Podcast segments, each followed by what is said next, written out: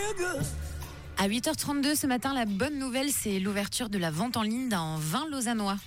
Et oui, c'est le moment de payer sa tournée. Depuis ce matin, vous pouvez commander en ligne la nouvelle cuvée des vins de la ville de Lausanne. C'est un investissement sur euh, l'avenir puisqu'elle n'est pas encore prête. hein. Pour l'instant, le vin est en élevage et sa livraison est prévue entre mars et avril 2024. Mais vous pouvez déjà commander euh, des lots à, prix fixe.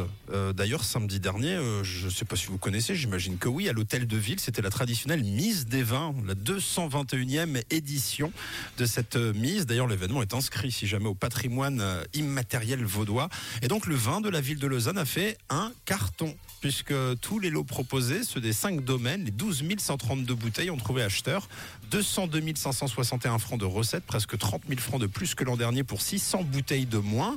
Donc, euh, si vous faites le calcul, euh, la valeur euh, du vin euh, lausannois augmente et c'est quand même une très bonne chose pour les vignerons de la ville de Lausanne.